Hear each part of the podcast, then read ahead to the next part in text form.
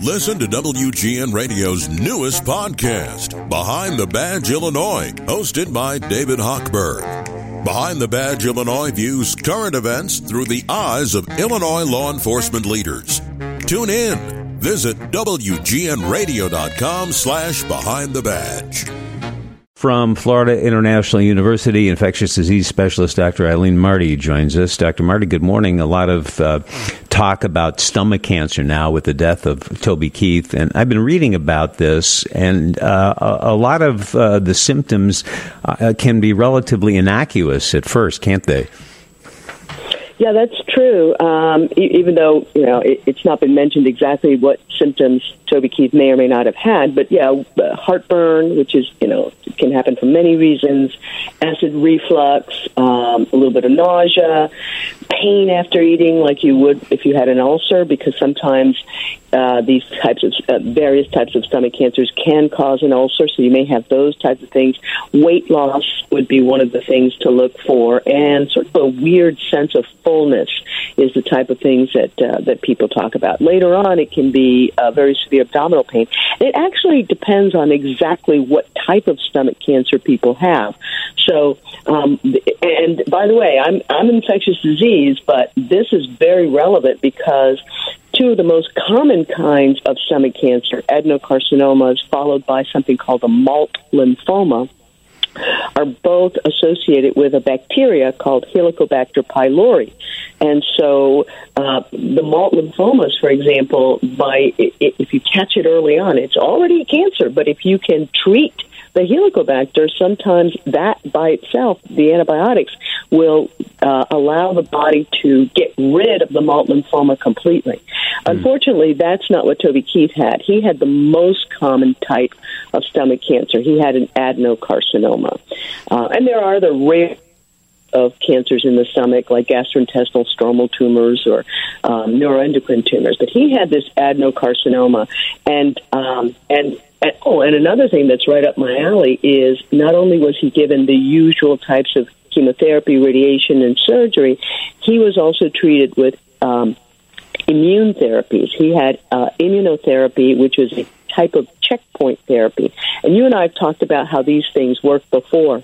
These immunotherapies, how they how they how they work for these adenocarcinomas is basically um, we're sort of giving caffeine to his T cells so that the T cells attack his tumor. His own immune cells, his own lymphocytes, the T lymphocytes, the T cytotoxic lymphocytes work better at attacking the tumor. Unfortunately, um, probably because the symptoms are so hard to, um, you know, recognize for what they are. Um, you know, he, those treatments that he got uh, didn't really wind up uh, helping in the end because uh, mm-hmm. he struggled for two years and then we lost him. Uh, the average age of diagnosis is uh, 68. It's it's rare. Men have a slightly higher risk, uh, uh but then uh, I see where rates among young adults, people 50 and younger, are rising. do we have any idea why?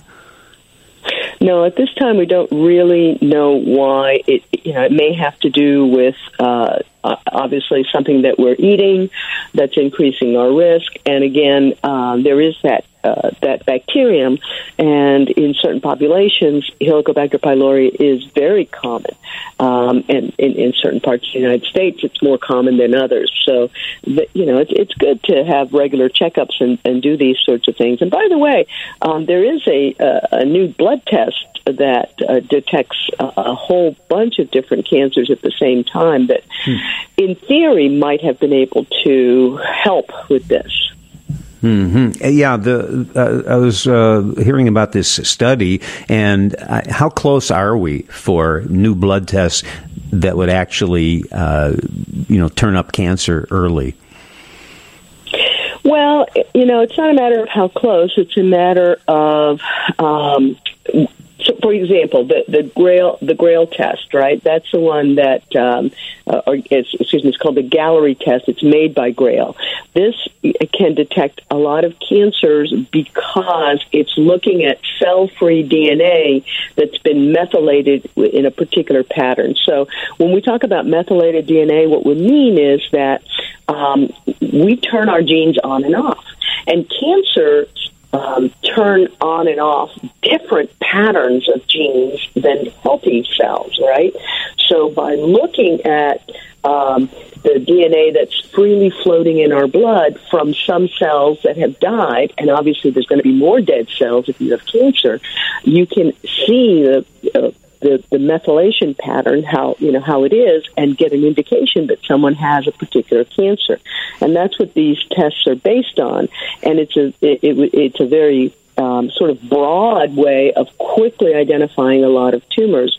Uh, unfortunately, it's an expensive test. It costs almost a thousand dollars per person, and um, and, and again, unfortunately, while it's incredibly uh, good at, uh, in other words, the the, the specificity is incredibly good. You, you, this is these types of methylation patterns are only found in cancers.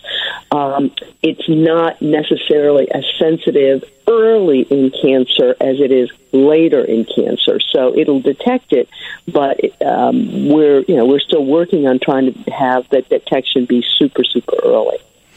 Dr. Aileen Marty, always appreciate you uh, keeping us up to date on uh, all of the uh, fast moving developments in the world of medicine. We'll talk to you next week. Thank you, Bob. What, no joke today? well, if you give me enough time here, I'll come up with one. okay.